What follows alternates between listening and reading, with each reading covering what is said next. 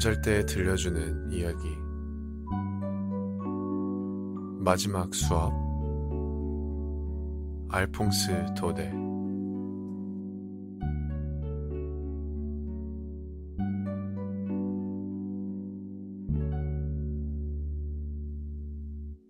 그날 나는 지각을 했다. 게다가 아멜 선생님이 분사법에 관해 질문하겠다고 하셨는데 전혀 공부를 하지 않았기 때문에 책망을 들을까봐 꽤 겁이 나 있었다. 차라리 학교에 가지 말고 벌판이나 돌아다닐까 생각해 보기도 했다. 날씨는 활짝 개어 있었다. 숲가에서는 티티새가 떼지어 지적이고 제재소 뒤 리베르틀에서는 프러시아 군대들이 훈련하는 소리가 들려왔다. 이런 풍경과 소리가 분사법보다 더 마음에 들었지만 나는 꾹 참고 학교로 뛰어갔다. 면사무소 앞을 지나는데 사람들이 철책을 두른 게시판 앞에 모여 있는 게 보였다. 이태 전부터 패전이니 징발이니 하는 프러시아 군사령부의 여러 언짢은 뉴스들이 다 이곳에서 흘러나왔다. 또 무슨 일이 일어나려는 걸까? 나는 뛰어가면서 생각했다. 광장을 지날 때였다. 대장간집 와슈테르 영감이 조수와 함께 게시판을 들여보다가 말했다. 얘야, 그렇게 서두를 것 없다. 지각은 하지 않을 테니까. 영감이 나를 놀리는 줄로만 알고 숨을 몰아쉬면서 나는 아멜 선생님 댁에 비좁은 마당으로 뛰어들어갔다.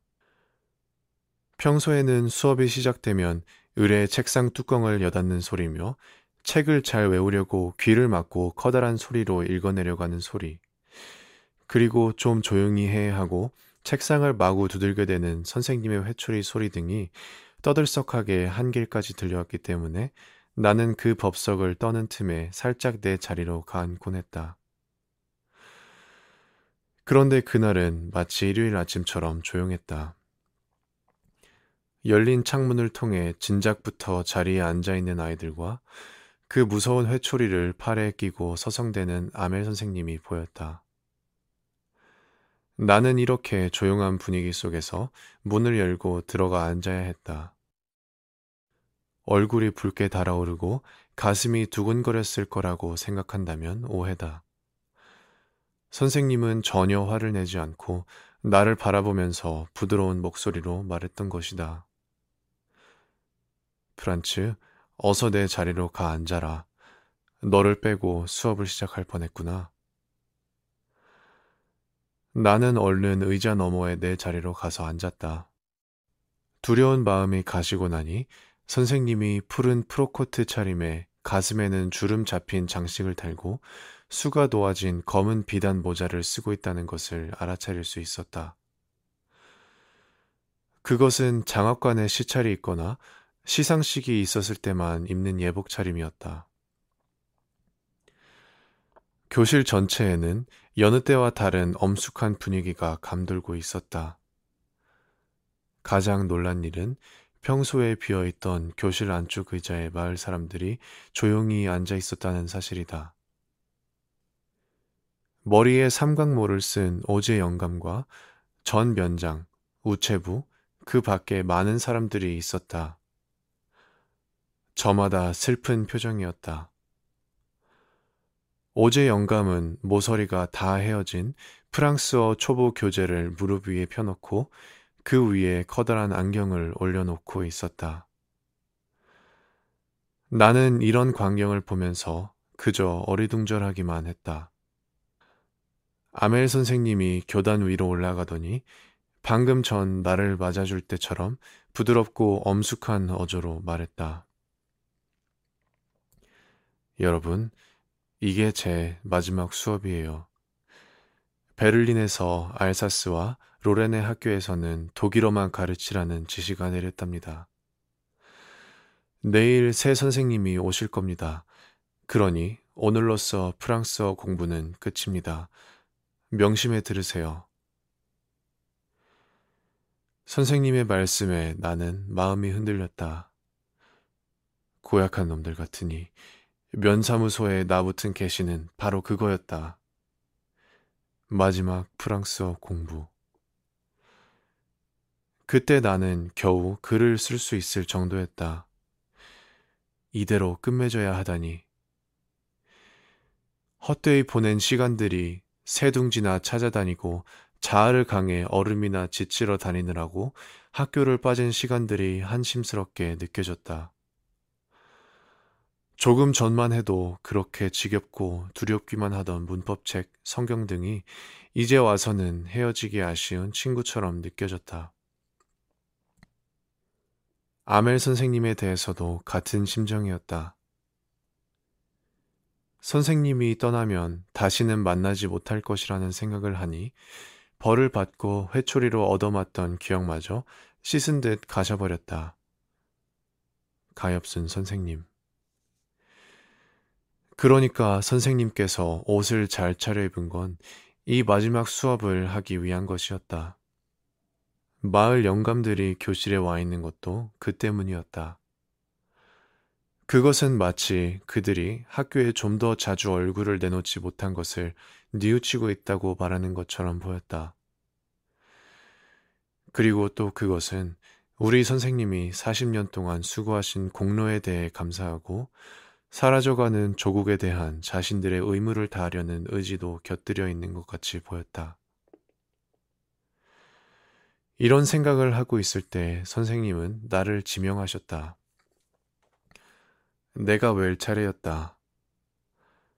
내가 그 분사법을 조금도 틀리지 않고 큰 소리로 줄줄 웰 수만 있었던들 얼마나 좋았겠는가. 그러나 나는 첫 마디부터 막혀버렸다. 나는 안타까운 생각에서 고개를 들지 못하고 몸만 흔들었다. 그러자 아멜 선생님이 말씀하셨다. 프란츠, 난 널 탓하지 않아. 넌 충분히 뉘우치고 있을 테니까.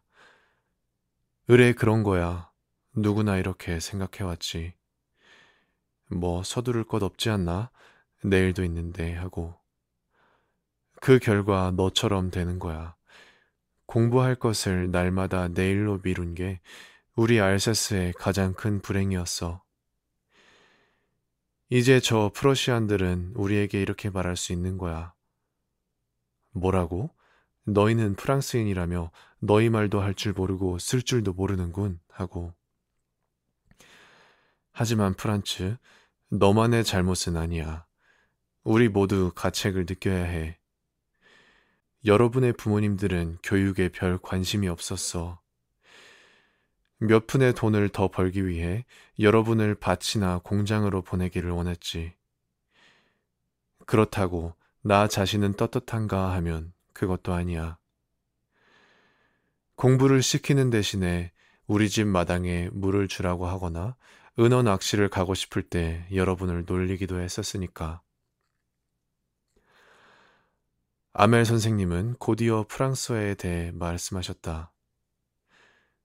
즉, 프랑스어는 세계에서 가장 아름답고 명징한 말이므로 우리가 잘 간직해야 한다는 것이었다.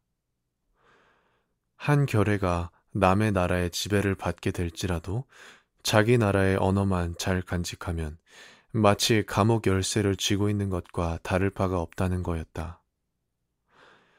그리고 나서 선생님은 문법책을 읽어주었다. 나는 선생님이 말씀하는 것이 너무 쉬워 놀랄 지경이었다. 하긴 내가 이렇게 열심히 들은 적이 없었고 또 선생님이 그렇게 성의를 가지고 설명해 주신 적도 없었다. 이건 흡사 이 가엾은 선생님이 이곳을 떠나기 전에 자신이 가지고 있는 지식을 전부 우리의 머릿속에 넣어주려는 것처럼 보였다. 우리는 외기를 끝마친 다음 쓰기 연습을 했다. 아멜 선생님은 이날을 위해 새 쓰기 책을 준비했는데 거기에는 동그스름한 아름다운 글씨체로 프랑스, 알사스, 프랑스, 알사스 하고 쓰여 있었다. 그것은 마치 조그마한 깃발들이 우리 책상에 꽂혀 교실 전체에서 펄럭이는 것처럼 보였다. 모두가 얼마나 열심이었는지 모른다. 아무도 떠들지 않았다. 펜 촉이 노트 위를 스치는 소리밖에 들리지 않았다. 풍뎅이들이 교실 안으로 날아들었으나 아무도 거기에 눈길을 돌리지 않았다. 꼬마들까지도 그게 무슨 프랑스어라도 되는 것처럼 용기와 신념을 가지고 열심히 작대기를 긋고 있었다.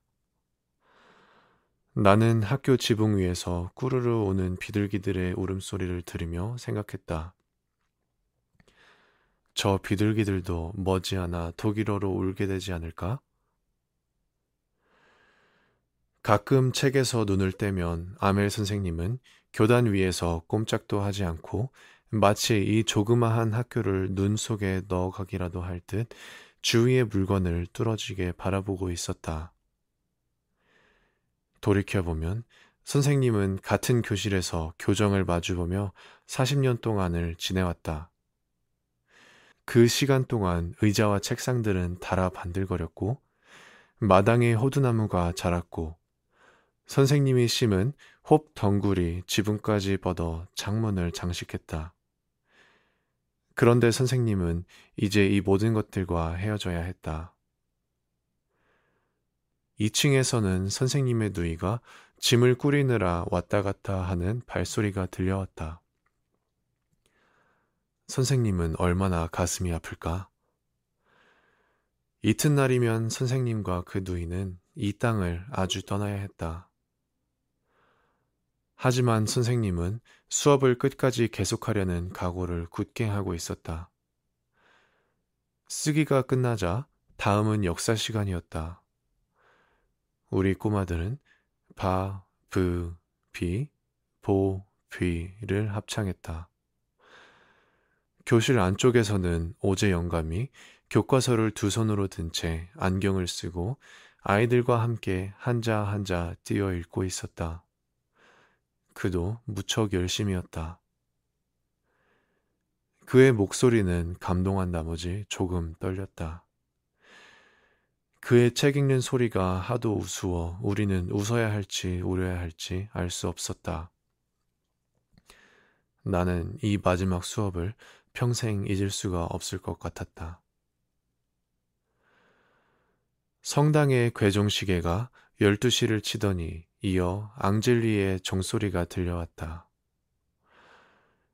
때마침 교실 창문 아래로 훈련을 끝내고 돌아오는 프러시아 군들의 나팔 소리가 들려왔다. 아멜 선생님은 창백한 얼굴을 하고 교단에서 일어났다. 선생님이 그렇게 커 보일 수가 없었다. 여러분, 나는, 나는, 하고 선생님은 말씀했다. 선생님의 목줄을 무엇인가가 죄이고 있었다. 선생님은 말을 다 끝맺지 못했다. 선생님은 흑판을 향해 돌아서더니 백묵을 쥐고 커다란 글씨로 이렇게 썼다. 프랑스 만세. 선생님은 벽에 이마를 대고 한참 계시더니 우리에게 손짓했다. 끝났다. 다들 돌아가거라.